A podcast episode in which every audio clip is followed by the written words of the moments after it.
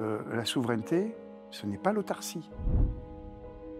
Pour les États-Unis, la souveraineté est intrinsèquement liée à l'hégémonie. Hein, puisque des attaques dans l'espace numérique euh, contre les intérêts des membres de l'OTAN peuvent, dans certaines conditions, euh, amener une riposte dans l'espace physique ou euh, une réplique au titre de l'article cinq. Une entreprise, quand elle exprime son besoin en matière euh, de numérique, elle ne l'exprime pas en termes de souveraineté. Elle l'exprime d'abord en termes de maîtrise de ses dépendances.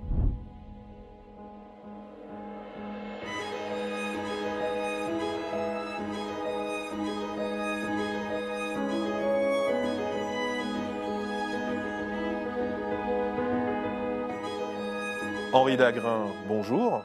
Bonjour. Bienvenue dans Le Cercle. Nous vous remercions pour, pour votre présence. Donc, Le Cercle, pour rappel, c'est l'émission débat de la chaîne Risk Intel Media. On y est pour discuter en format long sur des thématiques en lien avec la gestion des risques. On discute en profondeur des sujets. On va vous laisser le temps de développer. C'est l'objectif du format. Et aujourd'hui, nous allons parler de numérique, euh, mais aussi de conflictualité euh, dans le numérique et puis du... du rôle euh, de la vie des, des entreprises dans ce climat d'incertitude, euh, on peut le dire, euh, général. Donc merci beaucoup de nous avoir rejoints. L'une des traditions de, de, de notre émission, c'est de parler d'abord de votre parcours, qui est particulièrement brillant. Et pour ceux qui ne, quand même, pour ceux qui ne le connaissent pas encore, euh, je vais me permettre de, de faire un... Un petit rappel, donc Henri d'Agrain, vous êtes aujourd'hui délégué général du CIGREF, euh, qui est une association, un réseau de grandes entreprises et administrations publiques françaises, qui se donne pour mission euh, modeste de réussir dans le numérique. Et vous pourrez nous en dire peut-être un peu plus. Mmh. Vous êtes par ailleurs ancien militaire, diplômé de l'école navale, breveté de l'école des officiers transmetteurs et de l'école de guerre. Je ne détaille pas l'ensemble de, de vos fonctions, mais il y en a eu beaucoup. Vous avez été officier de marine pendant vingt-sept ans. Euh, vous avez eu des fonctions opérationnelles embarquées, euh, des commandements à la mer et des postes de direction dans les domaines des systèmes d'information et de communication des armées. Il faut le dire, il y a un lien quand même évident avec, euh, avec le numérique, tout simplement. Absolument. Voilà. Euh, on peut rappeler aussi que donc en deux mille treize, vous avez quitté la marine, vous êtes allé travailler dans le privé, vous, êtes, vous avez été président notamment de Small Business France. Euh, et par ailleurs, vous êtes directeur général du Centre des hautes études du cyberespace. J'étais. Vous étiez. Bon, ben voilà, on met à jour. Euh, et vous êtes membre en tant que personnalité qualifiée de la Commission supérieure du numérique et des postes.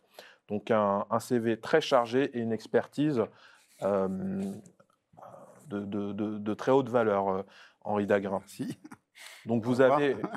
Bon, on va parler du sujet, pas forcément de, de, de votre vie, je viens de, je viens de, la, de, la, de la brosser rapidement, mais euh, la, la première question que j'ai envie de vous, de vous poser, c'est comment est-ce qu'on on, on tombe comme vous, euh, d'où, d'où vient cette passion, ce lien entre le... le numérique, il y a eu du régalien, euh, mais maintenant vous êtes dans, dans le privé, n'est-ce pas?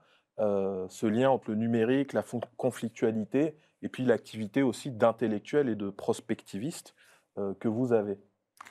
Alors, euh, je, je laisserai à d'autres hein, le soin d'apprécier euh, euh, mes, mes activités d'intellectuel dans la matière.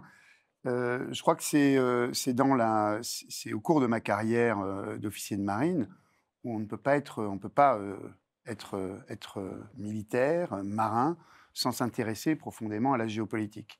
Et comme par ailleurs, j'ai toujours, j'ai énormément travaillé au cours de ma carrière dans, le, dans les systèmes d'information et, et, les, et les systèmes numériques, hein, j'ai accompagné une bonne partie de la, la transformation numérique de la marine et des armées depuis le début des années quatre-vingt-dix. Jusqu'en deux mille treize, donc ça fait, ça fait quand même une, un, un, un parcours où j'ai pu vraiment travailler en tant que praticien sur ces sujets, sur ces sujets numériques.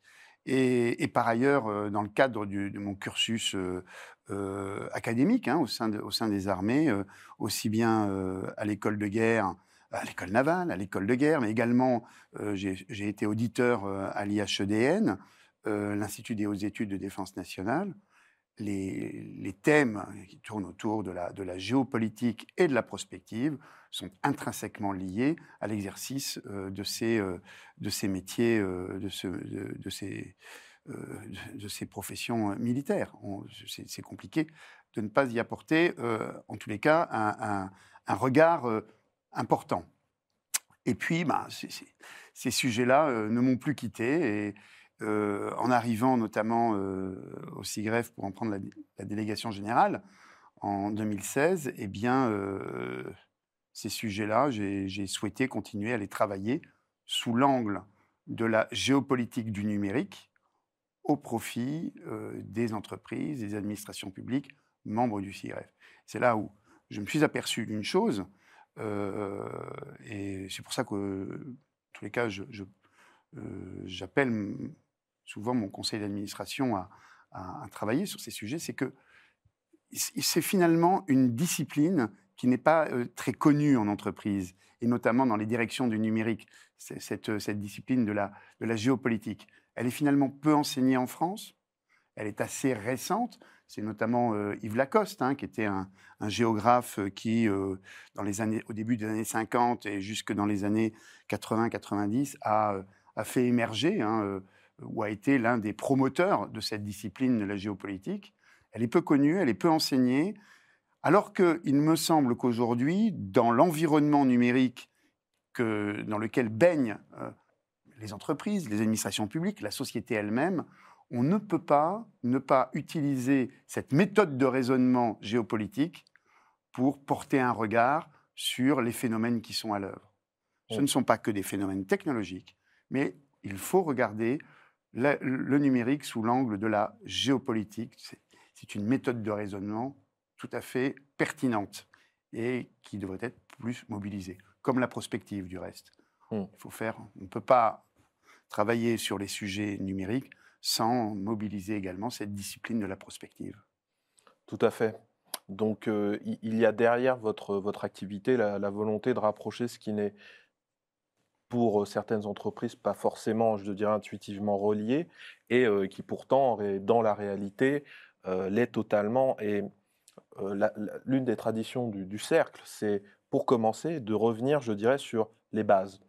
Euh, donc j'aimerais que vous puissiez définir succinctement, succinctement rapidement, ces quelques notions que vous venez d'aborder, de, de géopolitique, d'espace numérique, puisque dans géopolitique, il y a géo, il y a... Donc, euh, cette racine de, de terre et donc de, de carte, mmh. mais euh, quelle carte pour euh, le cyberespace qui, pour beaucoup, est un espace sans frontières a priori. Donc, comment est-ce qu'on euh, fait de la géopolitique dans, dans le cyberespace? C'est une, c'est une question que, euh, que nous avons euh, notamment traitée dans une, une précédente émission avec Kevin Limonier, mmh. que j'invite ah, oui, oui. euh, le public à aller, euh, aller regarder. Quelqu'un de remarquable. Je n'ai pas vu l'émission, j'irai la regarder. Eh bien, écoutez, parfait. Euh, et en effet, euh, vous, vous vous répondrez quelque part, euh, vous et lui, sur, sur votre, votre vision des choses. Mmh. Mais en effet, il y a, il y a cette, cette croisement géopolitique, numérique, conflictualité. Et la question que j'aimerais vous poser pour introduire toutes ces notions, c'est quelque part, pour paraphraser Clausewitz, euh, la cyberguerre est-elle la continuation de la guerre par d'autres moyens, selon vous? Alors, euh, la cyberguerre, si on veut parler, si on veut parler juste de, de cyberguerre, euh, ne se substitue pas euh, à la conflictualité dans l'espace physique. Elle la précède, elle l'accompagne, elle la supporte, mais elle ne se, elle ne s'y, en tous les cas, c'est l'observation que je fais, elle ne s'y substitue pas, me semble-t-il, si on veut parler de guerre, au sens classique euh, des catégories de la polémologie. En revanche, il est important de bien, de bien voir que les catégories traditionnelles auxquelles nous sommes habitués dans l'espace physique sont assez différentes dans l'espace numérique.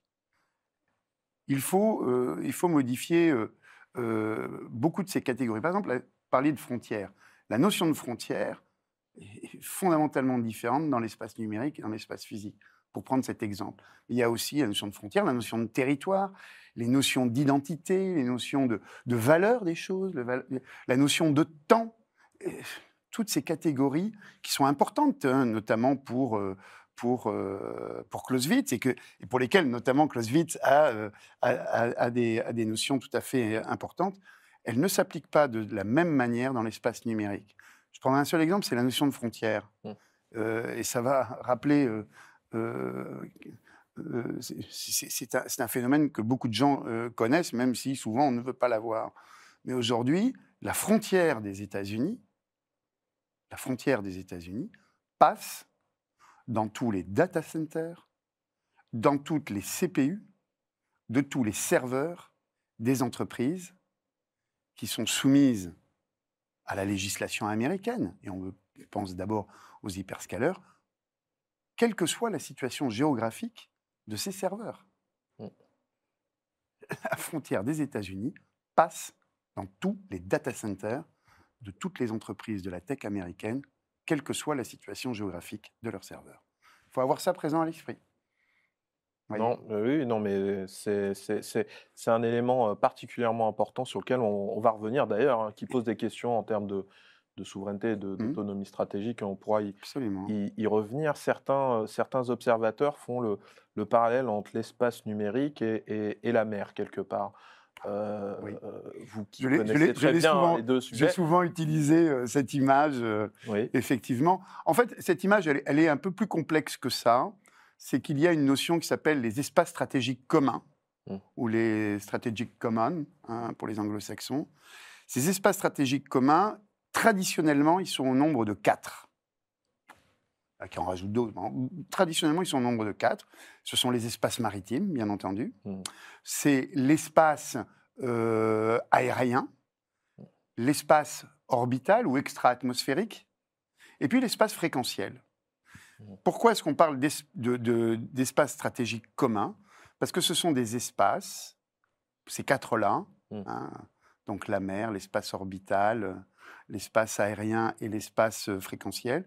C'est une ressource physique limitée, nécessaire à l'ensemble de l'humanité, partagée entre l'ensemble des, entre l'ensemble des êtres humains, de l'humanité, qu'il convient d'une part d'exploiter de la, de la manière optimale au profit du plus grand nombre, et deuxièmement d'éviter des appropriations illégitimes par des intérêts étatiques ou privés.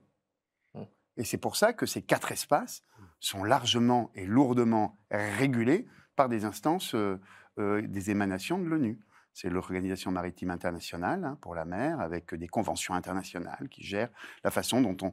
Je, quand je parle de la mer, hein, ce sont les, c'est, c'est, c'est les, c'est les eaux internationales, hein, oui. l'espace, l'espace international, au-delà euh, euh, de, des, des eaux territoriales, voire des eaux, euh, de la, ce qu'on appelle la zone économique exclusive. Bon, bon après, je ne rentre pas dans les détails.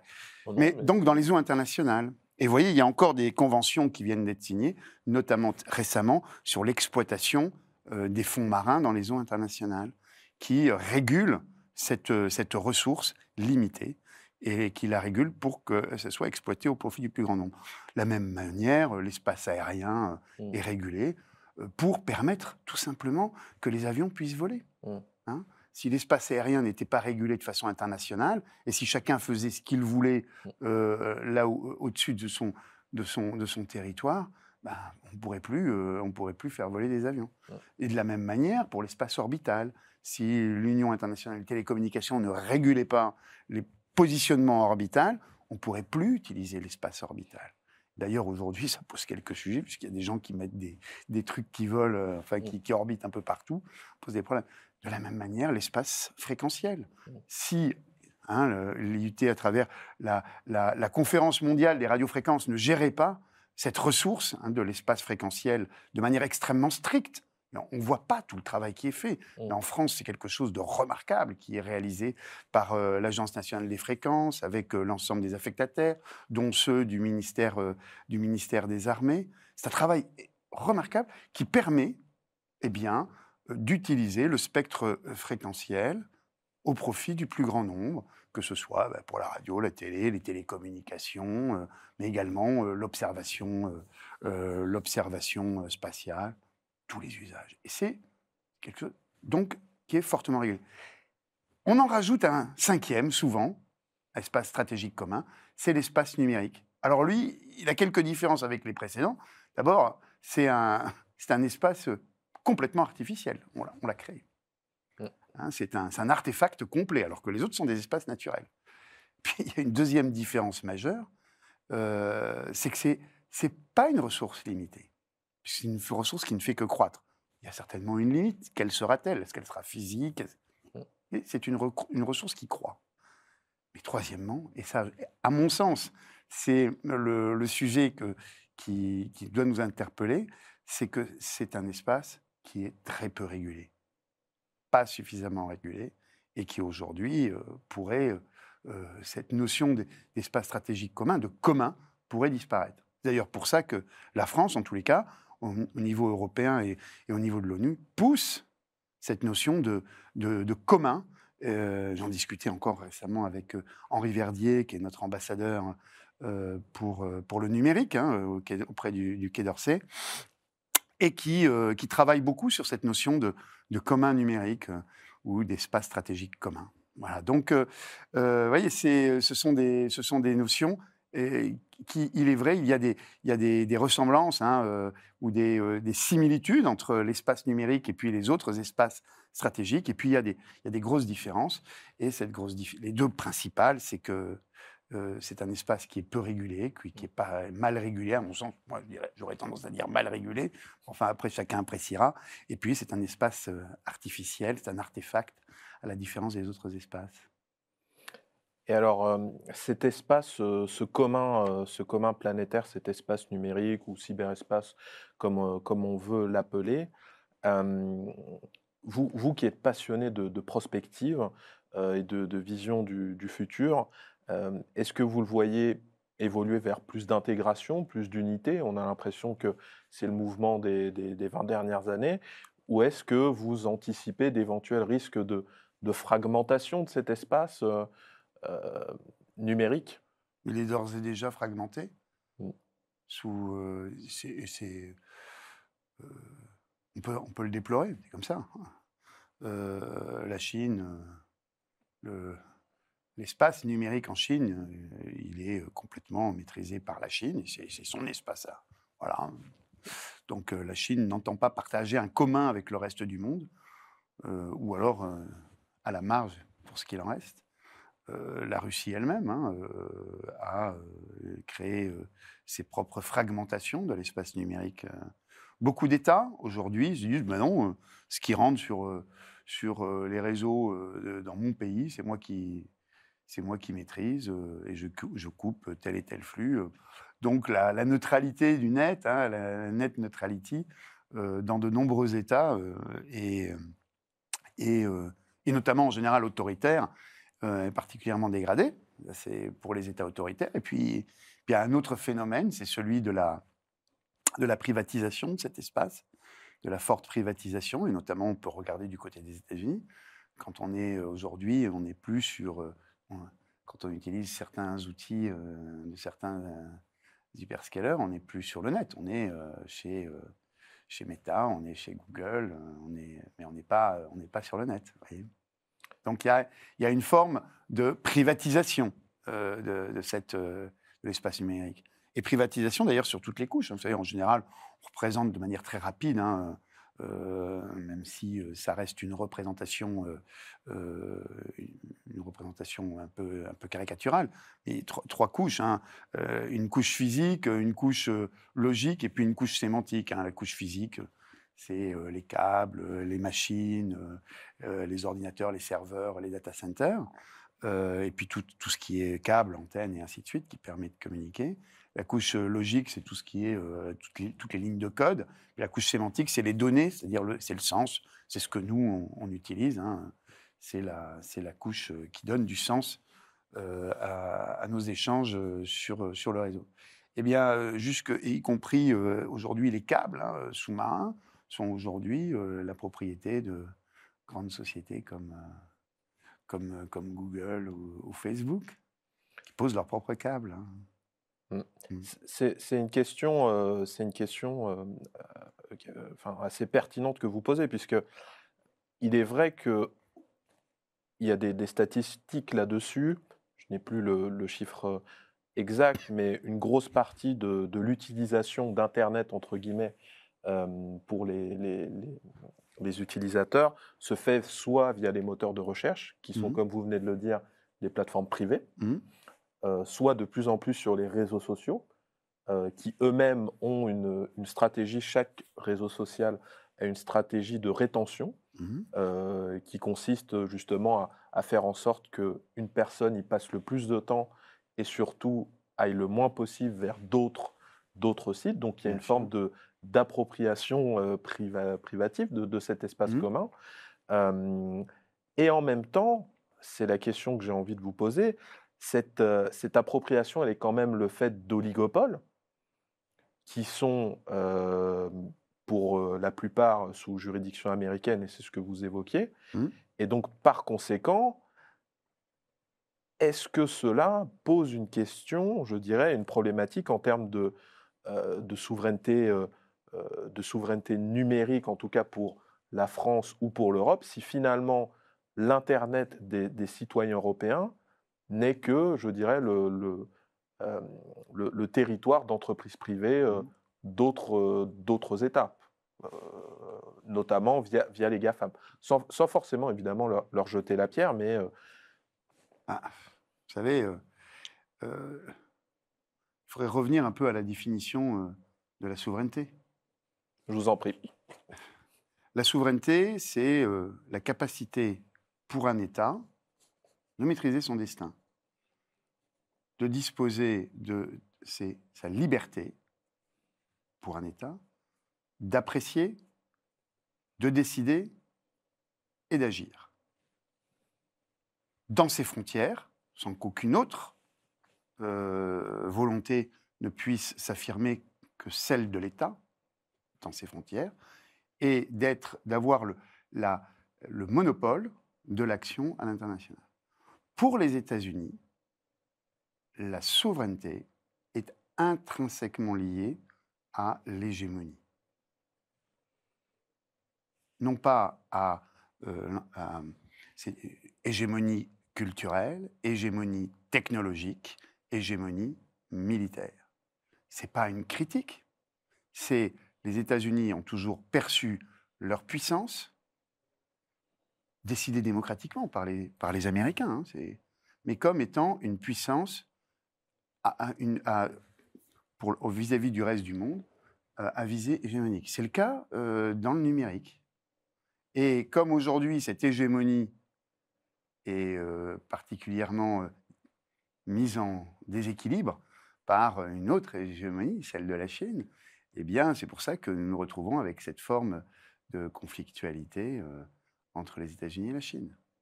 L'hégémonie des États-Unis est contestée par la Chine, qui estime que euh, maintenant il va falloir que les États-Unis euh, laissent la place à la Chine. C'est son tour. Donc c'est le piège de, de Thucydide qui se, qui se referme sur nous, si je comprends bien, y compris dans, dans le numérique. Mais euh, on a parlé un petit peu de, des États-Unis, mais on, on pourra en revenir... y revenir, pardonnez-moi, euh, en termes de, de souveraineté. Euh, moi, j'aimerais vous, vous poser une, une question sur l'actualité récente qui, qui nous occupe tous, n'est-ce pas, hein, sur euh, cette invasion de l'Ukraine par euh, la Russie. Cette invasion s'est accompagnée d'actes, pour le coup, on peut le dire, de, de cyberguerre. Et beaucoup d'observateurs s'attendaient à une véritable blitzkrieg numérique qui irait jusqu'à avoir des, des répercussions euh, très fortes, en France notamment. Qu'en, qu'en est-il ? Est-ce qu'on ressent, en Occident en général, et est-ce que c'est ce qu'on ressent ? euh, Sommes-nous euh, sommes-nous frappés de, de plein fouet ? que, Quelle est votre observation, notamment du point de vue, je dirais, des, des, bah, des entreprises, tout simplement, mmh. euh, qui ne sont pas sur le champ de bataille ? Oui, oui, bien sûr. Euh, on s'attendait effectivement à... Euh... Lorsque l'on a appris avec euh, un certain étonnement hein, que le vingt-quatre février deux mille vingt-deux que la Russie envahissait l'Ukraine, on, on s'attendait à, à une déferlante effectivement de cyberattaques contre, contre l'Ukraine, contre l'Europe occidentale, contre les États-Unis. On sait que l'Ukraine a fait l'objet de nombreuses, nombreuses tentatives, mais l'Ukraine, depuis deux mille quatorze, manifestement, avec l'aide euh, notamment euh, des États-Unis, était, paraît-il, particulièrement préparée à euh, subir, euh, subir ce choc, euh, en tous les cas, ne pas reproduire ce qui s'était passé en, en Géorgie euh, en deux mille sept ou deux mille huit, euh, ou euh, quelques années auparavant euh, en, en Estonie. Donc, euh, euh, les Ukrainiens eux-mêmes étaient bien préparés, semble-t-il. Et par ailleurs, euh, d'après ce qu'on peut savoir, euh, les États occidentaux avaient envoyé auprès des Ukrainiens euh, euh, des équipes euh, qui ont permis euh, d'organiser la résilience de l'espace numérique euh, ukrainien, des entreprises, la résilience des entreprises, des administrations publiques. Par ailleurs, on s'attendait également à ce que, par ricochet, euh, les États occidentaux, notamment la France, soient touchés, ces entreprises, ces, ces, euh, ces, institutions, euh, ces institutions publiques. Et on n'a rien observé de tel. Il y a eu pr- les premiers trains de sanctions qui sont arrivés de, de l'Union européenne. Pas de, pas de, d'activité majeure signalée. Il y, a, il, y a toujours, il y avait toujours un fond mais, mmh. euh, d'activité euh, criminelle, mais pas une action de grande ampleur. Euh. Et donc, euh, ça fait euh, plusieurs mois que, effectivement, euh, pourquoi, euh, dès le mois de mars, dès le mois de, d'avril, deux mille vingt-deux, n'a-t-on pas assisté au déclenchement d'une riposte dans l'espace numérique contre les intérêts occidentaux qui soutiennent l'Ukraine? C'est une question qui reste ouverte. Moi, je n'ai pas la réponse. J'ai bien quelques hypothèses. Euh, la première hypothèse, c'est que euh, n'a-t-on pas surestimé euh, la capacité, euh, la capacité des, des, euh, des agences euh, russes à mobiliser euh, Euh, des, euh, des hackers euh, dans une forme de porosité entre des agences étatiques et euh, des, des groupes euh, criminels. N'a-t-on pas surestimé la, la, la capacité opérationnelle? Parce que ce n'est pas simple hein, de, de, d'organiser euh, euh, une telle, une, de telles opérations. Donc euh, ça, c'est la première hypothèse, une surestimation de la capacité de, de la Russie à, à mener de telles, de telles opérations coordonnées contre les intérêts occidentaux, qui par ailleurs s'y attendaient et donc étaient préparés. La deuxième hypothèse euh, que l'on peut euh, avoir, c'est, euh, pourquoi pas, euh, une retenue de la part des, des Russes hein, pour ne pas euh, euh, provoquer ou, ou surréagir euh, ou faire surréagir euh, les, euh, les États occidentaux, notamment les membres de l'OTAN, hein, puisque des attaques euh, dans l'espace numérique euh, contre les intérêts des membres de l'OTAN peuvent, euh, dans certaines conditions, amener une riposte dans l'espace physique ou euh, une réplique au titre de l'article cinq. Donc c'est peut-être ça, hein. Peut-être que les Russes euh, y ont prêté attention, en tous les cas. Euh, c'est, c'est une hypothèse ouverte, hein. j'en, j'en sais rien. J'ai pas de... Il y a une troisième solution, il se passe, euh, euh, il y a des attaques qui sont menées, euh, en tous les cas, mais de manière, euh, de manière dormante. On ne les voit pas, nous... Euh... Et euh, quand on n'est pas dans les, dans les services, ouais. On ne les voit pas, mais pourtant elles existent. Et, euh, et voilà, donc il faudra peut-être poser la question à, à d'autres autorités qui éventuellement répondront si elles en ont les moyens. Je ne sais pas. Mais voilà, toutes ces hypothèses, en tous les cas, il faut les travailler parce que mmh. c'est vrai que c'est, c'est un sujet qui, qui, peut, qui peut aujourd'hui étonner. Mmh. Pour, euh, pour notre public, euh, petit rappel, quand vous évoquez l'engagement de, de l'article cinq... Euh, dans le cadre de l'OTAN, c'est une réponse armée si l'un des... Oui, voilà. Si l'un des une réponse armée, soit dans l'espace physique, soit dans l'espace numérique d'ailleurs. Voilà.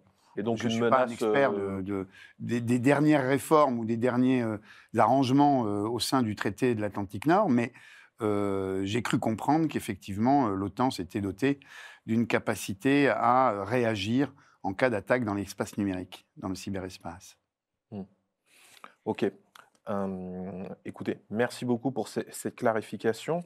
Maintenant, la, la question que j'aimerais, euh, que j'aimerais vous, vous poser euh, porte sur cette, euh, cette controverse sur, je dirais, euh, la souveraineté numérique euh, face à l'efficacité économique, voire l'efficacité euh, euh, technologique. Où est-ce qu'on en est de la souveraineté numérique? Comment est-ce que vous la définissez? Est-ce que Est-ce qu'elle est française? Est-ce qu'elle est européenne? Est-ce qu'il s'agit d'une question de souveraineté, d'une question d'autonomie stratégique? Est-ce que vous pouvez nous clarifier tout ça? Mmh. Clarifier, en tous les cas, vous donner une, la, la vision que, que le C I G R E F a pu développer sur ces sujets. Pour les membres du C I G R E F, et je rappelle, ce sont les grandes entreprises françaises et les grandes administrations publiques françaises. Mmh.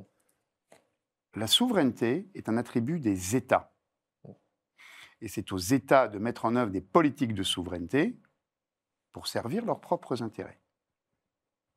Je vous l'ai expliqué, la souveraineté pour les États-Unis, c'est l'hégémonie, notamment technologique et numérique. Et pour nous? Pour nous, nous n'avons pas tellement défini ce que c'était que la souveraineté. Et même, nous avons consenti hein, euh, des abandons euh, de souveraineté aujourd'hui. Mmh. Euh, quand on n'est pas capable, on n'est plus capable aujourd'hui, Euh, de décider, hein, de, d'avoir une, une appréciation autonome, euh, de, euh, de décider de manière autonome et, et d'agir de manière autonome dans l'espace numérique. Nous avons besoin des outils des autres. Et on n'est jamais souverain quand on utilise les outils des autres. Et ça, ça concerne l'État. Donc l'État, lui, son, son, c'est un État... Euh, et notamment quand c'est décidé démocratiquement, doit mettre en œuvre démocratiquement des politiques de souveraineté en articulant trois leviers. Il n'a pas beaucoup. Il a, c'est le réglementaire, le législatif, mmh. le levier du financement, financement public, par la recherche, par le, par le financement des entreprises, par le financement d'une politique industrielle qui a par ailleurs été décidée. Et puis, il y a la commande publique, hein, les achats publics qui peuvent participer puis qui peuvent être mobilisés au service d'une politique de souveraineté. Par ailleurs, nous sommes dans un, dans un contexte, dans le contexte de l'Union européenne, où nous avons consenti des, euh, des transferts de responsabilités en matière de souveraineté euh, à euh, l'Union européenne. Et c'est aujourd'hui l'Union européenne qui, dans de nombreux domaines, met en œuvre des politiques de souveraineté. C'est vrai pour, pour la monnaie a toujours été un attribut de la souveraineté. Eh bien aujourd'hui, l'euro, c'est euh, C'est, c'est au niveau de, de la zone euro. Pour les frontières également, le, le contrôle des frontières. On a consenti certains euh, transferts de responsabilités en matière de souveraineté. Mmh. Dans le numérique, eh bien, il y a, il y a plusieurs euh, politiques de souveraineté qui sont mises en œuvre au niveau européen. C'est le cas notamment pour la protection des données à caractère personnel. Le R G P D. Via le R G P D. Et on est en train de, de développer d'autres politiques de souveraineté au niveau européen. Maintenant, quand on regarde au niveau des entreprises, une entreprise, quand elle exprime son besoin, et notamment en matière... Et alors, en matière, je vous ai expliqué ce que c'était... Que la, enfin, en tous les cas, la vision qu'on pouvait avoir de la souveraineté, c'est vrai pour la, souverain, pour la souveraineté numérique.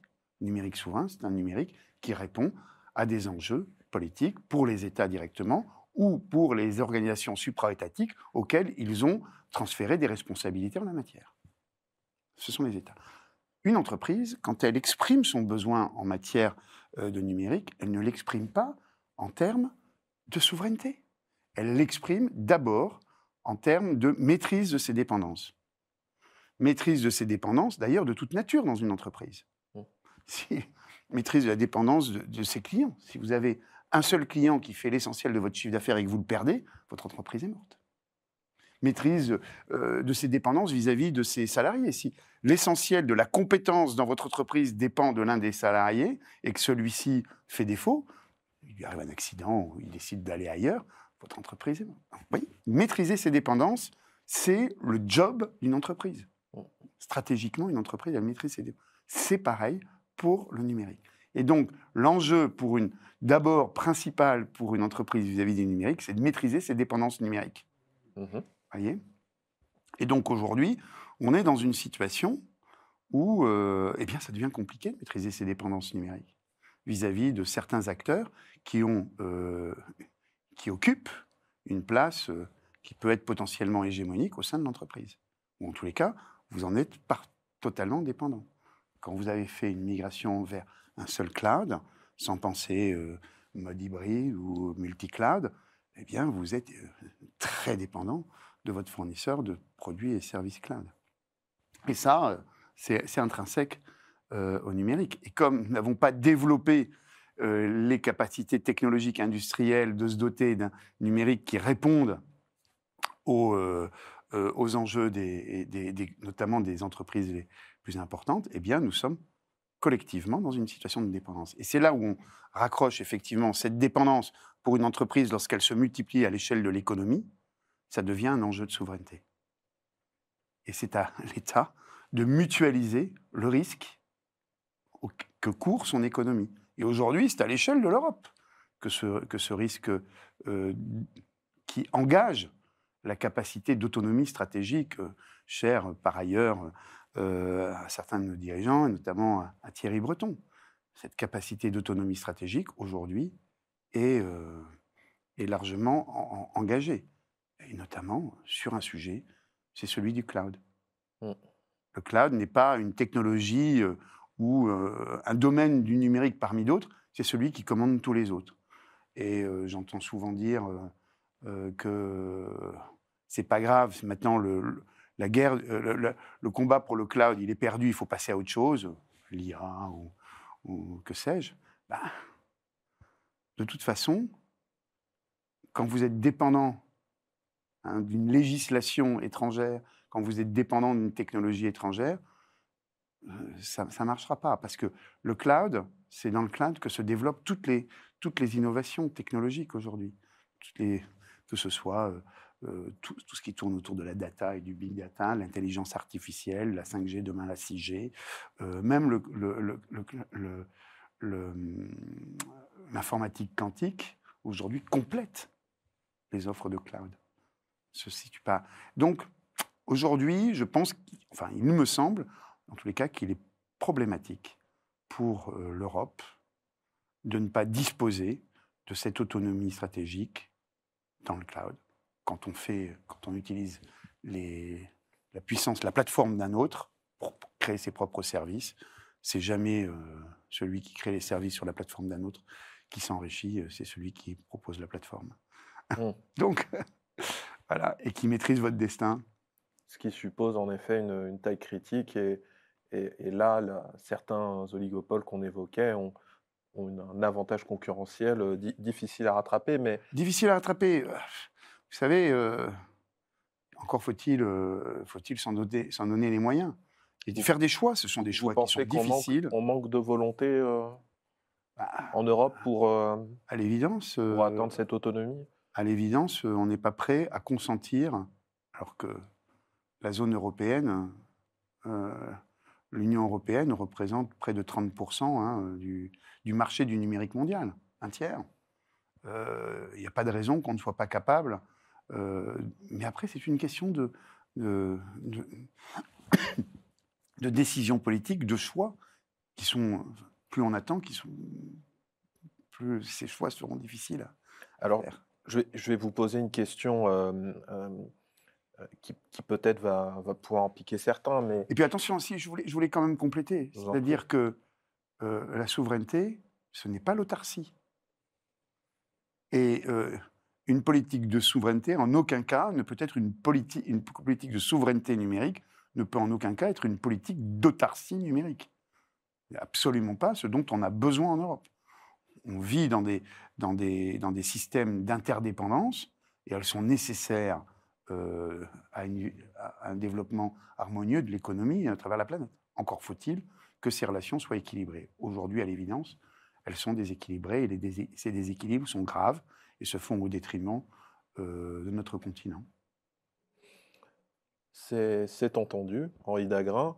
Euh, ma question, quand vous évoquez le manque de volonté politique, on va dire ça comme ça, pour... Euh, atteindre cette autonomie stratégique numérique. Euh, certains euh, pourraient vous répondre « Oui, mais euh, les GAFAM ne se sont pas construits à coup de volonté politique, mais euh, tout simplement parce qu'ils étaient meilleurs dans un marché libre euh, et concurrentiel. Et par conséquent, euh, pourquoi une volonté politique devrait-elle euh, intervenir euh, face à des entreprises, quelque part, qui se sont... Qui, qui se sont faites par la, la force de leurs bras, n'est-ce pas, mmh. leurs petits bras, sans intervention du politique. Euh, Est-ce que, qu'est-ce que vous répondrez cette... à, à cet argument? D'abord, je récuse un peu cette vision, c'est que il y a quand même, il y a quand même, on, on l'appelle pas comme ça, mais il y a une intervention euh, de l'État aux États-Unis qui est particulièrement importante à travers euh, ah. tous le, les dispositifs, euh, notamment euh, de la euh, de la DARPA pour euh, pour aider euh, certains champions à, à se développer. Hein. DARPA. Qu'est-ce que vous pouvez expliquer euh, la DARPA ce euh, La DARPA, c'est un organisme euh, du, du D O D, hein, de, du département de, de la Défense américain, qui relève euh, du ministère des Armées, et, euh, enfin du, du, du ministère de la Défense euh, américain, et qui finance de manière assez massive l'innovation technologique euh, aux, aux États-Unis, et euh, une partie très substantielle euh, de, la, de la puissance et de l'hégémonie américaine plan technologique est issu des travaux de la DARPA. C'est dit, c'est... Euh, bah, exclusif, hein. C'est vrai qu'il y a beaucoup d'entrepreneurs, mais il y a une capacité à, à, à, à faire travailler ensemble la, la, la multitude euh, et, et ensuite de, de sélectionner ce qui sera une pépite, de le, de, de le subventionner, enfin en tous les cas de l'accompagner avec des financements assez massifs. Et ensuite, de dire, bah, écoutez, voilà, maintenant, vous, vous, êtes, vous représentez les intérêts américains. Même si ce n'est pas dit comme ça. Euh, alors, il est vrai que... Mais c'est légitime, hein. Je, enfin, on ne peut pas jeter la pierre aux États-Unis. Euh, au contraire, je trouve que ce sont des politiques qui sont, euh, qui sont intelligentes. Qui, jusqu'à présent, euh, en tous les cas... Euh, on... on pourrait s'en inspirer. Bah, pourquoi est-ce qu'on ne s'en inspire pas? Euh, c'est moi qui pose les questions. Oui, mais c'est une, c'est une question que je me pose à moi-même. Hein. Ouais. Je n'ai pas la réponse. Pourquoi est-ce qu'on s'en inspire? Des hypothèses, peut-être. Bah, quelques hypothèses. C'est qu'on euh, euh, finance autre chose euh, et, c'est, et, c'est, et ça répond euh, certainement à une demande de la société. Euh, et, euh, et comme les financements ne sont pas infinis, euh, voilà, ce sont des choix politiques qui sont faits. Et, euh, qui n'appartiennent pas, hein, et, et, que, et que je ne jugerai pas, mais en tous les cas, on en voit les conséquences. C'est certain, et d'autres euh, d'autres esprits chagrins euh, pourraient vous dire que euh, le, le montant des, des capitaux disponibles en Europe, notamment du fait de la, de la segmentation du marché, certes, nous avons un marché commun, mais il est quand, quand même tout de même moins intégré que le marché euh, américain. Bien sûr. Euh, et donc, la moindre disponibilité des capitaux, finalement, empêcherait certains investissements euh, euh, et de, de, de, de, de mise à l'échelle de, de solutions technologiques, ce qui pourrait expliquer aussi euh, notre retard concurrentiel dans, dans certaines technologies. Mmh. Alors ça, c'est un argument, ce n'est pas le mien, je vous, je vous transmets des, des arguments qui, qui peuvent exister. Euh, et puis, par ailleurs, une anecdote par rapport à cet argument, et, et je, vous, je vous laisserai y réagir. Là, euh, euh, Facebook euh, a donc euh, publié euh, des travaux sur sa, son intelligence artificielle, euh, qui s'appelle Lama. Lama, absolument. Et euh, ce modèle de langage. Voilà, et on observe que euh, une grosse majorité des, des chercheurs qui ont travaillé dessus sont français. Absolument. D'après ce que j'ai compris, donc, on manque pas d'intelligence, a priori. Yann LeCun, qui est, qui est français, euh, est entouré d'une équipe de, de, de quatorze personnes. Sur ces quatorze, il y en a onze qui sont français. Et on retrouve, on retrouve effectivement cette présence française dans de nombreuses équipes de recherche et de développement, et de recherche et technologie, à travers la tech américaine. Non, la France... Euh, Euh, le système académique français, même s'il ne le fait pas en nombre, en tous les cas en qualité, euh, produit parmi les meilleurs euh, ingénieurs euh, informaticiens euh, au monde. On peut, en, on peut en être fier, en effet. Euh, par contre, dans le numérique, hein, sujet qui, qui nous intéresse, il y a une, aussi une notion, je dirais, de, de guerre des intelligences, puisque quelque part, ce sont des, des cerveaux bien faits qui, euh, qui font les, les belles innovations. Mais euh, si ces cerveaux s'en vont travailler pour euh, des entreprises euh, non européennes, euh, co comment faire? Comment faire pour les garder? Comment faire pour les conserver? Pourquoi est-ce qu'ils vont, euh... est qu vont aux États-Unis? Pourquoi est-ce qu'ils vont dans les laboratoires de, de Facebook ou de Google? Et, et, probablement parce que les, euh, les perspectives qui sont offertes à ces, à ces, euh, à ces ingénieurs, à ces scientifiques, à ces, à ces docteurs, euh, dépassent de très loin en termes d'intérêt, de la recherche, de, de moyens mis à disposition, puis il faut le dire également de rémunération, euh, d'environnement, euh, globalement, qui sont très supérieurs à tout ce que l'on est prêt à consentir euh, en France et en Europe. En tout cas, c'est le constat qu'on fait. Est-ce qu'une volonté... L'attractivité euh, de, de la tech américaine, euh, aujourd'hui, euh, fait, euh, fait des ravages dans notre industrie du numérique. C'est certain, et alors là, je, je, j'en reviens à ma question, euh, tel le petit prince hein, de, de départ. Est-ce qu'une volonté politique peut impacter euh, ce type de facteur ? Est-ce qu'elle peut ? C'est une question ouverte. Euh, j'invite la, la communauté à, à nous donner son avis en commentaire. Absolument. En tous les cas. Mmh. Euh, mmh. Non, non, mais elle, elle, sera, elle sera forcément très diversifiée. Enfin, les avis seront très divers. Ah, bien sûr. Bien sûr. Et, et puis, il n'y a, a pas une réponse évidente. Sinon, s'il y avait une réponse évidente, on y aurait déjà apporté, on aurait dit, bon, on ferme, c'est, c'est fini, ou ben voilà, donc on sait ce qu'il y a à faire. Aujourd'hui, ce n'est pas le cas. Donc, euh, les choses, les, la réponse est certainement multifactorielle. Mais en tout état de cause, le capital, le capital humain, a priori, euh, nous en avons beaucoup. Mmh. Hein, on... Pas suffisamment quand même. Hein. Le, le, le, le, en tous les cas, nous, on le constate euh, au sein de l'écosystème français, et on travaille oui. beaucoup sur le sujet. Oui. Euh, on, on, on, on subit, on connaît, et depuis de, plusieurs années, une pénurie de compétences croissante. Oui. Dans le numérique au sens large. Dans le numérique au sens large. Que ce soit chez nos amis de, de Numéum, hein, qui représentent euh, l'écosystème des éditeurs de logiciels, de, des entreprises de services numériques et de conseils en technologie, donc, euh, ou dans les directions des systèmes d'information euh, des membres du, du CIGREF. On connaît une, une pénurie croissante de, de compétences et une vraie guerre des talents. Là, j'ai, je ne donnerai pas les noms, mais un, un de mes... Euh, un adhérent du CIGREF me racontait il y a quelque temps, euh, il, a, euh, il a une partie de ses, de ses activités euh, dans la région euh, niçoise, euh, c'est directement des, des euh, hyperscalers américains qui appellent ses, ses meilleurs talents pour les débaucher en leur disant « Non mais, c'est quoi votre package ? » Ben, je, je fais fois deux, mais vous restez, euh, vous restez euh, à Nice, vous ne bougez pas. » En France, donc, ouais, ouais. Les merveilles du télétravail. Absolument. On peut débaucher sans faire payer de, de billets d'avion.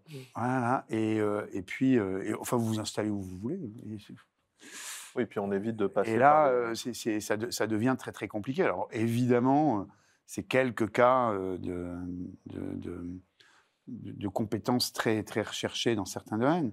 Mais euh, oui, il y a une vraie guerre des talents mondiale, mondialisée, et une pénurie croissante de talents. On ne génère pas en quantité suffisante en France, en Europe occidentale, euh, les compétences dont on aurait besoin pour accompagner les besoins de croissance de l'économie, croissance durable euh, de l'économie à travers euh, euh, et grâce au numérique. Ne serait-ce que pour résoudre les principaux problèmes auxquels nous sommes confrontés. Il n'y aura pas de réindustrialisation sans compétences numériques, il n'y aura pas de, de traitement des enjeux climatiques et environnementaux sans, euh, sans compétences euh, sans compétences numériques, sauf à penser des croissances et ainsi de suite. Mais c'est un autre débat. En tout cas, ce n'est pas l'orientation qui, qui, semble, qui semble être suivie aujourd'hui par, par nos sociétés. Et euh, en termes de, de, de prospective, euh, est-ce que les, les pouvoirs publics ont pris en compte ce, cette pénurie ? Est-ce que, est-ce qu'ils agissent ? Et, euh, et quelles sont les, les solutions à court ou moyen terme ? Est-ce qu'il faut interdire les filières littéraires, obliger les, les, les élèves à... à se, à se Alors, former dans, dans le numérique. Je, c'est, c'est, ouais. c'est une boutade, mais, non, non, mais il y a un travail... Vous n'avez de... pas complètement tort. C'est-à-dire qu'aujourd'hui, on a le sentiment que euh, les, euh, les, jeunes, euh, les jeunes lycéens en terminale, lorsqu'ils vont cliquer, euh, faire leur choix sur... Quand ils sont en seconde, euh, pour choisir leur, euh, leurs enseignements de spécialité en première et en terminale, ou quand ils sont en terminale, qu'ils vont choisir dans Parcoursup, on a l'impression que ce sont des choix qui sont libres et éclairés. Il n'y a rien de plus faux. Rien de plus faux. Les choix ne sont ni libres, ni éclairés, et ils sont le, le fruit de multiples déterminismes. Hein. Voilà, donc, euh, et j'ai tendance à dire la main invisible de l'offre de formation, la main invisible de l'offre de formation ne répondra pas à nos besoins de compétences à l'horizon deux mille trente deux mille quarante. Par conséquent, ce que, ce que vous suggérez, si je comprends bien, euh, c'est de peut-être moins mettre l'accent sur une sacro-sainte, je dirais, liberté individuelle, liberté de choix, qui est, quand on observe les parcours, notamment en fonction du, euh, de l'origine sociale des élèves, on le voit, est, est, très, est très limité. Au final, comme vous dites, il y a beaucoup de déterminisme, et peut-être d'avoir des politiques un peu plus incitatives, euh, de type grand projet, de dire... Euh, les horizons de la France sont, les, sont tels qu'ils sont dans le numérique, euh, certains diront dans le nucléaire, et cetera. Et donc, jeunes, engagez-vous dans ces filières d'avenir. Absolument, je la, crois qu'il faut aller dire la vérité. Il faut aller dire la vérité euh, à la société française, il faut aller dire la vérité euh, dans chaque classe de seconde, de première, de terminale. Il faut que chaque élève en France, à un moment donné, ait pu s'entendre dire Hein, que les métiers du numérique, de la technologie sont faits pour lui, notamment auprès des filles. Mmh. Nous avons un problème. Qu'on ne me, qu'on ne me fasse pas croire que euh, dans ce pays où, dans l'enseignement supérieur, on a à peine douze à treize pour cent de filles dans les filières de formation aux métiers techniques du numérique, c'est parce que c'est le résultat d'un, d'un, d'un, d'un, d'un choix libre et éclairé. C'est totalement faux. Pourquoi est-ce que euh, ce sont des métiers qui n'ont absolument aucun genre, mais qui sont perçus comme tels? Premier déterminisme. Hein euh, donc, nous avons un vrai problème de, de, de représentation de ces métiers qui sont absolument essentiels pour l'avenir de notre pays, de notre économie, du fonctionnement de la société, de notre capacité à résoudre les multiples problèmes auxquels notre commune humanité, humanité est confrontée. Nous avons l'ardente obligation euh, de revoir la façon dont on oriente notre jeunesse. On ne peut pas avoir euh, euh, des ambitions comme France deux mille trente sans derrière mettre en place toute la planification de la génération des compétences dont on a besoin pour accompagner un tel plan euh, France deux mille trente. Où est-ce que l'on veut en être à l'horizon euh, de quinze vingt ans? Ben, il faut des compétences pour ça. D'autant plus que euh, les, euh, les femmes ou jeunes filles sont meilleurs élèves que les jeunes garçons. C'est dommage de se priver. Absolument, non, non, mais je, elles, je, de... elles, elles travaillent peut-être mieux. Vous savez, après, après euh, la maturité euh, des, des, des, des jeunes adolescents ou des jeunes même. étudiants euh, au même âge entre filles et garçons, on n'est pas la même. Donc, euh, euh, je, moi, je ne je, je, je me permettrai pas, mais les, les filles réussissent aussi bien que les garçons dans les filières scientifiques. Euh, D'ailleurs, on le voit, il y, y a quand même des, des Les, les, les sciences de la vie, les sciences du vivant, euh, mmh. euh, la biologie, euh, ce sont aujourd'hui, euh, il y a quatre-vingts pour cent de quasiment de filles. Et vous allez, euh, vous allez dans une grande école d'ingénieurs euh, informatiques euh, parisienne, vous avez à peine douze pour cent de filles. Et pourquoi? C'est libre et éclairé, mon œil. la, la question est posée, mais en tous les, en tous les cas, on, on, on note ce point et... Euh, Et, et ce, qui, euh, ce qui a l'air d'être une digression n'en est pas une, puisque sans, sans ces cerveaux, pas d'autonomie. Pas, pas d'autonomie stratégique, pas de souveraineté, pas de capacité à maîtriser ses dépendances technologiques. C'est ce que j'ai tendance à dire en général. Il y a trois sujets à traiter quand on veut parler de souveraineté. Mmh. Aujourd'hui, hein, dans la France d'aujourd'hui, compétences, compétences, compétences. Le reste, a priori, pourra suivre. Et, et compétences de, la, de sa compétence. Pour, pour reprendre le, le, le terme des, des constitutionnalistes. Mais euh, écoutez, c'est euh, particulièrement éclairant euh, euh, sur cette question, mais l'idée est très simplement de, de prendre le problème à la racine, quoi. Euh, et dans ce cadre-là, la question suivante que j'ai envie de, euh, de vous poser, c'est euh, quel est le rôle des, des acteurs privés, des, euh, des entreprises euh, dans, dans ce contexte? Est-ce qu'elles doivent être... Euh, spectatrice, victime, actrice?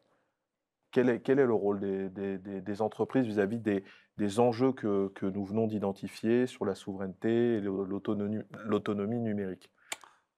Qu euh, Que peuvent-elles faire? Alors, moi, j'aurais tendance à dire que, euh, D'abord, elles font déjà beaucoup, malgré ce que l'on peut dire.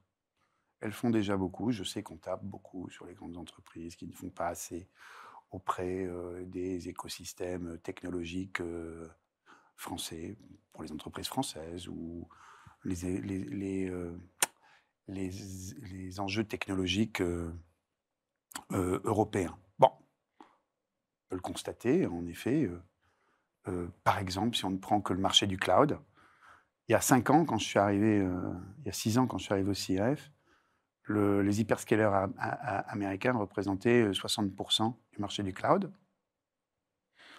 Euh, Aujourd'hui, c'est soixante-quinze pour cent. Donc, ils ont gagné quinze points de part de marché. Quand les opérateurs européens représentaient vingt pour cent de ce marché, aujourd'hui, moins de dix pour cent.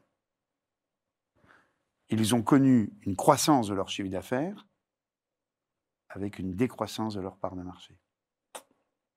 On est tous co-responsables de cette situation. Et ce n'est pas une voie d'avenir pour notre continent, à l'évidence. Qu'est-ce que doivent faire les entreprises? Mais qu'est-ce que doivent faire les dirigeants en général? Bah, c'est de prendre conscience de l'importance de ces sujets-là, de prendre conscience que l'on soit dirigeant exécutif, dirigeant non exécutif, dans tous les secteurs d'activité, y, y compris, euh, et d'abord peut-être euh, parmi euh, euh, les, les dirigeants de l'administration française, cette véritable prise de conscience des enjeux qui sont quasi existentiels, Dans ce, dans ce domaine de la souveraineté technologique, euh, numérique. Pr- prise de conscience. Euh, ensuite, eh bien, euh, une entreprise, euh, elle, euh, et notamment quand on est une grande entreprise internationale, française, ben on, on a son cœur de métier, et c'est sur ce cœur de métier qu'on euh, fait jouer, euh, on, on est confronté à la concurrence. Et euh, il n'est pas possible d'admettre euh, d'être moins performant que ses concurrents. Donc, on utilise les outils qu'utilisent euh, ses concurrents. Donc là, euh, il y a une équation qui est compliquée. Donc, euh, nous devons nous doter. Comment? Je n'en sais rien.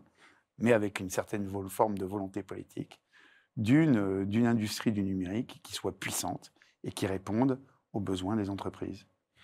Tant qu'on ne fera pas ça, tant qu'on n'aura pas pris le taureau par les cornes, eh bien... Euh, cette situation euh, euh, qui est euh, une situation de...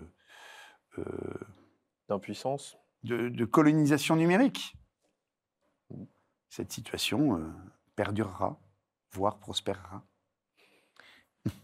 Alors, quelque part, le, le fait d'entendre le délégué général du, du C I G R E F, qui n'est pas rien, euh, avoir conscience de ces sujets, euh, euh, et, et donc j'imagine que le C I G R E F euh, le, le, le diffuse auprès de, de ses membres, mmh. C'est tout de même une... Je prends un exemple, nous avons, nous, nous avons besoin, et c'est d'ailleurs une des, euh, un, des, un des sujets sur lesquels on travaille beaucoup, on a besoin euh, d'un numérique de confiance, mmh. Ce qu'on appelle le numérique de confiance, hein, qui répond à une définition assez précise que nous avons euh, développée, un numérique de confiance qui puisse répondre aux besoins euh, de nos adhérents, notamment pour la protection de leur système d'information, mmh. La protection de leurs données, la protection des traitements associés à ces données. Euh, ça, c'est, c'est, aujourd'hui, on a besoin d'un numérique de confiance qui réponde à cet enjeu de sécurité et de protection, qui réponde également à un enjeu de, d'immunité à des législations non européennes, hein, euh, notamment américaines. Mais nous avons exactement le pendant euh, avec les La Chine, législations euh, en Chine.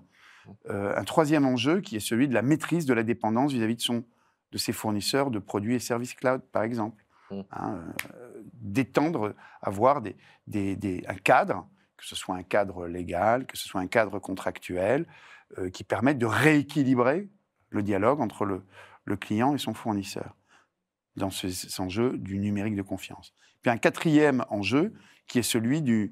Euh, de la maîtrise de l'empreinte environnementale du numérique qui va devenir de plus en plus important. C'est un enjeu du numérique de confiance, la maîtrise de l'empreinte environnementale du numérique de confiance. Voyez ? Voilà, sur ces quatre enjeux, la sécurité, l'immunité aux législations non européennes, euh, la maîtrise de la dépendance hein, euh, euh, du client vis-à-vis de son fournisseur, pas dit euh, de l'exclure, mais de la maîtriser, et puis de la maîtrise de l'empreinte environnementale. C'est comme ça que nous définissons euh, cette, ce numérique de confiance dont nous avons particulièrement besoin et dont nous aurons de plus en plus besoin, et qu'aujourd'hui, eh bien, euh, le marché euh, européen a du mal à porter euh, la conviction qu'il est capable de le fournir. On y bon. travaille, notamment avec euh, la création du, du, euh, du comité stratégique de la filière numérique de confiance, qui est aujourd'hui piloté par, par Michel Paulin. Euh, c'est Bruno Le Maire qui lui a confié hein, la, la mission de structuration de ce comité stratégique de la filière numérique de confiance.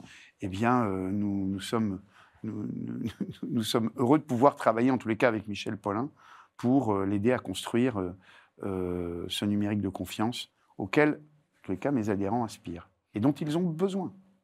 Et de quels moyens disposera-t-il pour construire ce, ce numéro? Alors, de... En fait, un, un C S F, un, un comité stratégique de filière, c'est fait pour euh, coordonner. coordonner, en tous les cas, euh, l'ensemble de la filière afin qu'elle réponde à des, des, des enjeux euh, particuliers dont nous sommes, en tous les cas, euh, aux, auxquels nous participerons, en tous les cas, en, en matière de définition de ces enjeux. Alors, j'aimerais bien aborder avec vous euh, la question du euh, Cyber Res- Resilience Act mmh. européen. Euh, avant ça, est-ce que vous pouvez nous dire un mot, je me permets de, de digresser, euh, sur, sur l'aspect euh, environnemental, le, le quatrième aspect que, que vous venez de, mmh. euh, de, de citer sur le numérique de confiance. Euh, qu'est-ce que ça recouvre euh, pour, pour vous, ah. pour, le, pour, le, pour le C I G R E F? Une thématique qui est, qui est très importante pour les jeunes générations, notamment. Mmh. Donc, euh, le fait que ce soit pris en, en... Pour les moins jeunes aussi. Pour les moins jeunes aussi, c'est vrai. C'est tout à fait vrai. ouais. euh, le numérique de confiance, c'est un... Le, pardon, la maîtrise de l'empreinte environnementale du numérique, globalement. C'est quoi? C'est comment fait-on pour euh, faire euh, que ce numérique qui se développe de manière euh, quasi exponentielle, Euh, le fasse avec une empreinte environnementale, notamment en termes de, de, de, d'activités extractives, hein, pour tirer euh, les terres rares, euh, l'ensemble des métaux dont on a besoin, euh, mm. euh, en matière de, de, de, d'utilisation d'énergie, notamment d'énergie euh, euh, non renouvelable, euh, d'énergie très carbonée. Comment fait-on pour maîtriser dans toute la chaîne euh, ces enjeux-là ?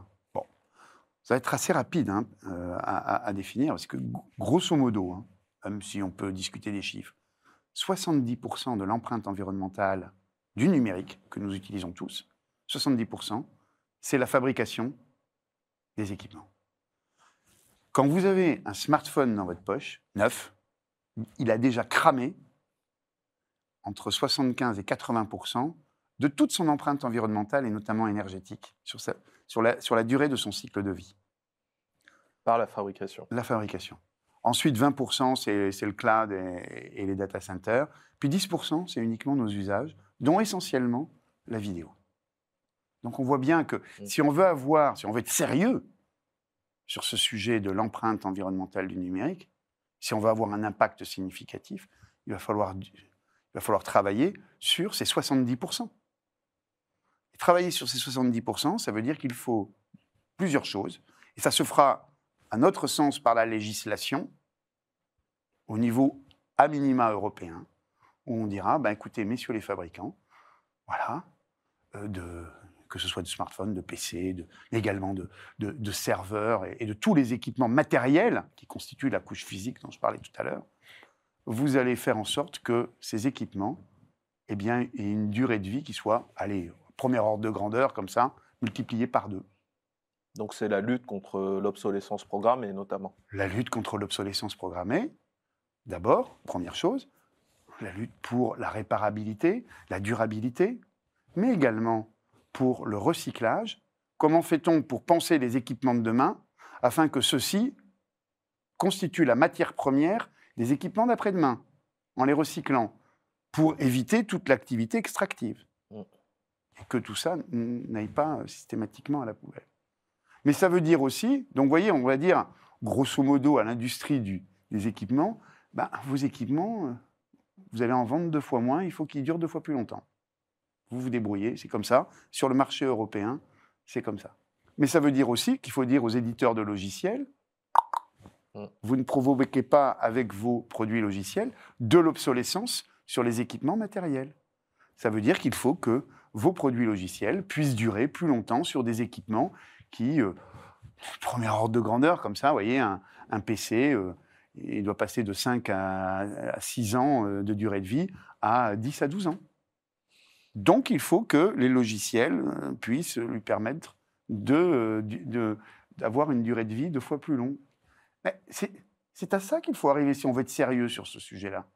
Sinon, tout le reste, c'est du pipeau.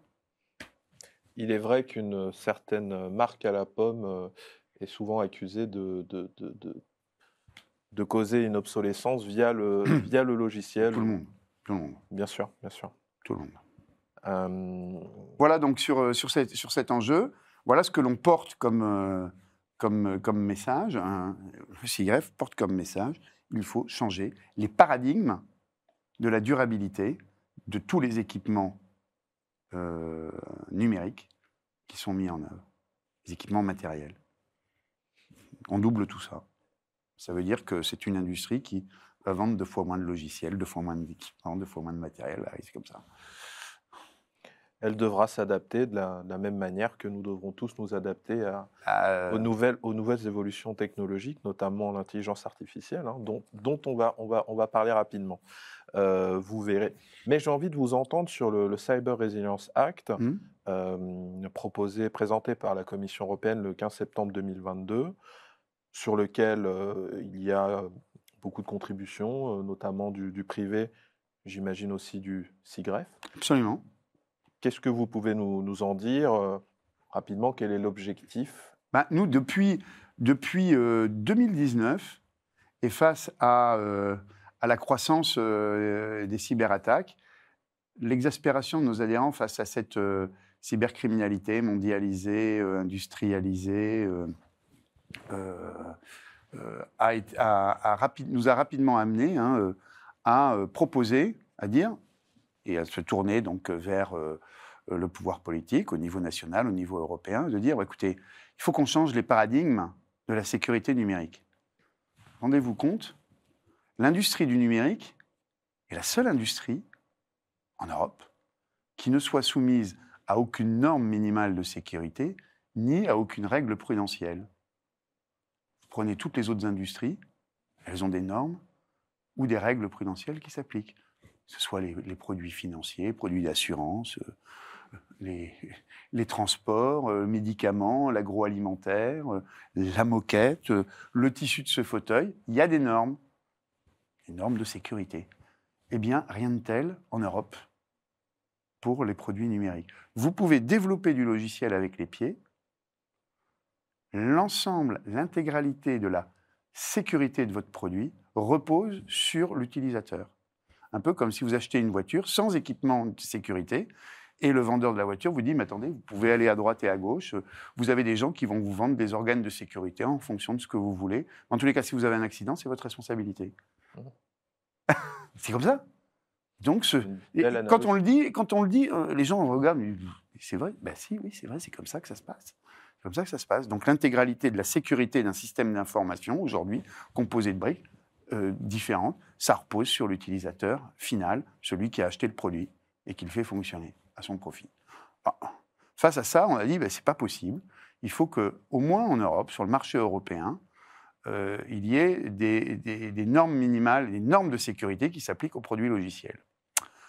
Quand on a dit ça, on a euh, rencontré l'O C D E, qui disait la même chose et qui a publié un rapport sur ce sujet-là en deux mille vingt et un, en février deux mille vingt et un, un rapport sur le renforcement de la sécurité des produits et services numériques sur tout leur cycle de vie.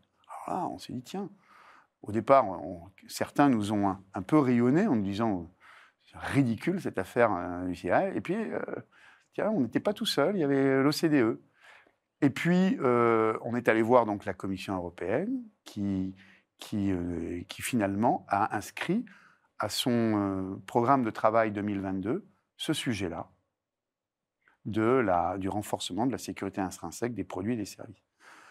Et ça a donné l'objet donc d'une initiative législative qui s'est traduite par la publication, le, comme vous le rappeliez, le quinze septembre deux mille vingt-deux du Cyber Resilience Act, qui donc, alors qui est plutôt orienté, mais comme souvent les politiques publiques hein, euh, de l'Union européenne, plutôt orienté vers euh, le grand public, hein, le, le, consommateur. le consommateur, mais euh, qui a un volet, et nous, nous travaillons sur ce volet auprès du législateur, euh, euh, du législateur européen, qui a un volet pour l'utilisateur professionnel. Et donc, c'est un travail que nous attendions, et nous avons été vraiment particulièrement heureux de voir l'Union européenne s'engager dans cette voie du changement de paradigme. Et il y a un mois, la Maison-Blanche a annoncé la même chose, de manière extrêmement ferme, dans sa nouvelle politique, dans sa nouvelle stratégie de cybersécurité, en disant un éditeur de logiciels qui aura laissé à l'évidence des vulnérabilités dans son code et qui aura provoqué une attaque d'un des utilisateurs, c'est sa responsabilité qui sera engagée. La responsabilité de l'éditeur. On n'est pas du tout là aujourd'hui. Mmh. Et ça, que ce soit la Maison-Blanche qui le dise aux éditeurs de logiciels américains, on a trouvé ça particulièrement intéressant. Et ça, et ça, et ça nous a montré à l'évidence que ce changement de paradigme à l'échelle de la planète, en tous les cas, en Europe, aux États-Unis, est possible. Alors ça va être compliqué, ça va être long, c'est un travail qui va demander énormément de... de moyens, de financement, ben oui, ça ne va pas être gratuit, ça ne va pas se faire comme ça d'un claquement de doigts, mais ça veut dire qu'il faut que l'ensemble de cet écosystème numérique prenne conscience de cette situation et de la nouvelle situation qui est amenée par la régulation de la sécurité intrinsèque des produits et services numériques. Bien. Merci pour cette, cet état des lieux. Sujet à suivre euh, de près, en tous les cas, pour toutes les entreprises et personnes travaillant dans le, dans le numérique. Absolument. Euh, je vais embrayer sur une tradition dans cette émission qui est la suivante, et vous allez pouvoir vous, vous y prêter, mais là vous, vous en serez la, la, la victime consentante, j'en suis sûr, euh, de, de, de cette émission qui consiste à demander euh, à chaque intervenant de conclure avec une question qui sera posée à l'intervenant d'après. Et donc notre intervenant euh, précédent, Euh, qui, euh, qui est un spécialiste de, de l'OSINT, Julien Métayer, avait une question donc, pour vous sur euh, l'intelligence artificielle. Est-ce, selon vous, une petite ou une grosse révolution qui va bouleverser notre quotidien, mais aussi celui des, des entreprises? Et je suis sûr qu'en tant que prospectiviste, vous aurez un, un avis euh, éclairé sur, euh, sur cette question. Alors, ce n'est pas un avis éclairé... Euh... J'ai l'impression que je ne serai pas très original, mais euh, en tous les cas, euh, je, le, le sujet de, de, de l'intelligence artificielle euh, n'est pas né avec euh, ChatGPT. Hein? C'est bien de le rappeler. Voilà. Ça fait très longtemps que euh, euh, le CIGREF travaille sur ces sujets de l'intelligence artificielle. On a d'ailleurs un, un club, c'est une structure de, de réflexion, hein, Euh, qui s'appelle le Club Data et I A, depuis, depuis très longtemps. Et on a produit euh, plusieurs travaux sur l'intelligence artificielle. Par ailleurs, il faut, faut, faut, faut voir ce que, qu'est-ce que ça veut dire, l'intelligence artificielle. Au départ, c'est une discipline scientifique qui utilise l'informatique pour simuler le fonctionnement du cerveau, notamment en matière de décision. Euh, et ça fait longtemps qu'on fait de l'intelligence artificielle. On en a fait avec différents types de technologies, et notamment dans les années soixante-dix, quatre-vingts, c'était les systèmes experts. On a complètement oublié, mais c'était de l'intelligence artificielle. On utilisait, sur, sur les navires de la marine, les systèmes de combat étaient, euh, étaient basés, notamment pour certains, sur, euh, sur des systèmes experts. Donc, euh, c'est pas nouveau. Ce qui s'est passé, c'est que ces dernières années, la disponibilité concomitante de la puissance de calcul, de la puissance de stockage et de la puissance de réseau a amené une capacité jamais égalée et concordante pour créer des outils d'intelligence artificielle dont les modèles sont déjà relativement anciens. Donc, il n'y a pas, euh, à proprement parler, euh, d'innovation technologique, il y a une... une, une Une, une, con, une conjonction technologique qui a amené euh, des capacités qui ont permis de faire tourner certains modèles, notamment d'apprentissage profond, euh, d'apprentissage avec des, euh, des, des jeux de données considérables. considérable. Quand on voit le, notamment les, la taille respective des jeux de données, des paramètres utilisés pour euh, G P T trois et G P T quatre, c'est, on est dans, dans, des, dans des paradigmes absolument incroyables. Ouais. Et donc ça, ça c'est ça qui... qui la, la, la révolution, c'est la disponibilité de ces jeux de données et de, ces, euh, de cette puissance de calcul. Alors après, il y a eu une redoutable capacité de marketing et de financement de, ce, de, ce, de cette logique marketing par, euh, par, euh, par OpenAI, hein, euh, qui lui a coûté très, très cher, hein, euh, de, de mettre à disposition euh, ChatGPT a coûté extrêmement cher à OpenAI. Et d'ailleurs, très rapidement, ils ont euh, proposé un, un abonnement euh, À, payant, à, ouais. payant à vingt dollars par mois, et qui fonctionne très bien, ah, oui. qui marche très bien. Et vous voyez, c'est, c'est quand même l'application euh, euh, ChatGPT qui, qui, a pris, qui est arrivée à cent millions d'utilisateurs unitaires en, en deux ou trois mois, je crois. C'est beaucoup plus rapidement que TikTok, qui avait été euh, hum. la précédente, qui avait été le plus rapidement adoptée. Donc, il euh, y a un savoir-faire, un marketing, en tous les cas, une, euh, qui a été euh, proprement... Euh, redoutablement efficace. Voilà, ça c'est, ça, il y a une innovation marketing. Voilà. Et puis, eh bien, euh, l'introduction euh, de ces outils, euh, euh, dans les outils de, dans les outils notamment collaboratifs de Microsoft, dans l'ensemble de ces produits, hein, à travers euh, l'application Copilote, qui va permettre d'améliorer de manière considérable la productivité de ces outils. Enfin, considérable, il faut voir. Hein, pour l'instant, je n'ai pas vu, mais euh, je, je pense que ça va être, ça va être oui, important. Voilà. Maintenant, euh, G P T quatre et puis ses, ses équivalents, euh, Bard et ainsi de suite, c'est, euh, ça reste des, des, euh, des outils qui, qui posent des, des difficultés, dont il faut avoir conscience. La première, c'est qu'aujourd'hui, vous ne savez pas si, c'est, euh, vous savez pas si, c'est, euh, si le, les résultats sont vrais ou faux. Je vous invite à, à regarder la, la plainte déposée auprès de la C N I L, je crois, par Éric Botorel. C'était euh, ces derniers jours. Éric Botorel, euh, député euh, des Côtes-d'Armor, euh, qui, c'est, c'est, c'est, c'est marrant, je ne vais pas développer, mais c'est, c'est, euh, bravo Éric, c'est assez marrant ce qu'il a fait. Euh, euh, il faut regarder également, euh, ça ne va pas s'en poser, des problèmes de propriété intellectuelle ou de, de, de, de, propriété, euh, de propriété des... Des, des, des œuvres qui sont éventuellement utilisées. Il y a des, il y a des risques sur les, sur les données euh, à caractère personnel qui peuvent être traitées de manière inappropriée par ces outils. Et puis enfin, il y a un sujet euh, majeur. Regardez les, il faut regarder les, les conditions générales d'utilisation. Et dès lors que l'on met des données sensibles dans euh, ChatGPT pour faire son, son plan stratégique, eh bien, les données appartiennent à trois petits points. Voilà. Voilà, ils peuvent être utilisés par trois petits points. Et, et, et, et on tourne en boucle, puisqu'on en revient à euh, le, le pays d'établissement de, de ChatGPT, notamment. Voilà. Donc, euh, donc, c'est une, euh, c'est, donc, quelque part, c'est une, une révolution attendue, mais euh, la d'usage, voilà. Mais voilà. Il faut se poser la question, euh, je ne sais pas, quand on voit comment euh, en six mois euh, euh, ChatGPT a évolué, c'est considérable, en passant de G P T trois, de G P T quatre à G P T quatre, c'est, c'est considérable. Qu'est-ce que ça sera dans dix-huit mois ? euh, je, je, Dans dix-huit mois, c'est intéressant, mais euh, en tant que prospectiviste, ce qui m'intéresse, c'est dans dix-huit ans. Mmh. Et là...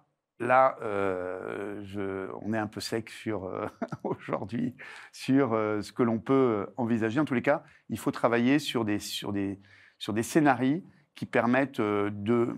Et c'est ça la, la méthode de raisonnement prospective, faire de la stratégie prospective, ce n'est pas d'imaginer le futur, mais c'est de se donner un cadre de raisonnement rigoureux pour dissiper, euh, euh, dissiper le brouillard, euh, une partie du brouillard. Et en tous les cas... se forger euh, euh, des convictions pour ensuite euh, décider en connaissance de cause. C'est ça que l'on fait en faisant de la prospective. Donc j'invite tout le monde d'ailleurs à aller sur le site du CIGREF, hein, chercher rapport d'orientation stratégique du CIGREF. C'est un exercice de prospective. Il y a déjà trois volumes qui ont été publiés et on a travaillé notamment sur ces sujets de l'intelligence artificielle et on va continuer.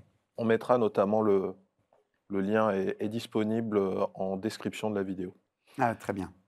Merci. Donc, euh, échéance dix-huit ans, euh, ne vous inquiétez pas, et j'espère que le, que le public ne, ne s'inquiète pas. On aura l'occasion de vous, vous réinviter pour, pour vérifier tout, toutes ces hypothèses euh, sur, sur l'avenir. C'est, c'est triste, on, on pourrait euh, discuter des heures de, de tous ces sujets. Vous avez euh, des, des, une vision éclairante sur, sur beaucoup, euh, beaucoup de sujets, j'en, j'en suis sûr. Malheureusement, nous, nous arrivons à la fin de cet entretien. Et c'est dès lors à votre tour de passer à la question, le, euh, le, le, le, l'intervenant suivant. Ben, je ne sais pas euh, qui sera cet intervenant, je n'ai ben pas besoin de le savoir. C'est le principe. C'est le principe, donc j'ai bien compris. Mais euh, aujourd'hui, euh, une question, puisqu'on est sur euh, Risk Intel. Moi, ce qui m'intéresse, c'est comment les outils d'intelligence artificielle, notamment des, ces, euh, euh, ces I A génératives, vont pouvoir être utilisés ou détournés pour produire euh, une nouvelle, euh, une nouvelle conflictualité dans l'espace numérique, et notamment en matière criminelle. Euh, j'aimerais bien, j'ai, j'ai, j'ai pas encore, on n'a pas encore eu le temps de travailler sur ça, d'interroger des, des spécialistes, mais vous voyez, la, la, lorsque l'on va mobiliser euh, ces outils qui sont quand même relativement puissants, euh, et dont il faut se méfier par ailleurs euh, pour ce qu'ils produisent, mais euh, comment fait-on pour les mobiliser euh, et comment va-t-on s'en protéger du reste euh, lorsqu'ils seront convoqués dans la conflictualité dans l'espace numérique? Bon, eh bien, la question est posée. Je suis certain que le prochain intervenant sera ravi d'y, d'y répondre. Dans tous les cas, de traiter le sujet, mais d'y répondre, je ne sais pas. Je lui souhaite, euh, en tous les cas, de pouvoir le faire. Non, en, en tout cas, pour l'instant, chacun des intervenants a répondu avec brio aux questions qui lui étaient posées avant. Donc, on continue. Merci beaucoup, Henri d'Agrain. Merci à Aris Quintel de cette invitation. Avec plaisir. Euh, nous continuons les vidéos. Alors, évidemment, si vous avez apprécié le contenu de cet entretien, n'hésitez pas à nous soutenir en, euh, en mettant un pouce bleu à la vidéo, un commentaire, euh, en partageant la vidéo. Et je vous dis à bientôt dans Le Cercle. Merci.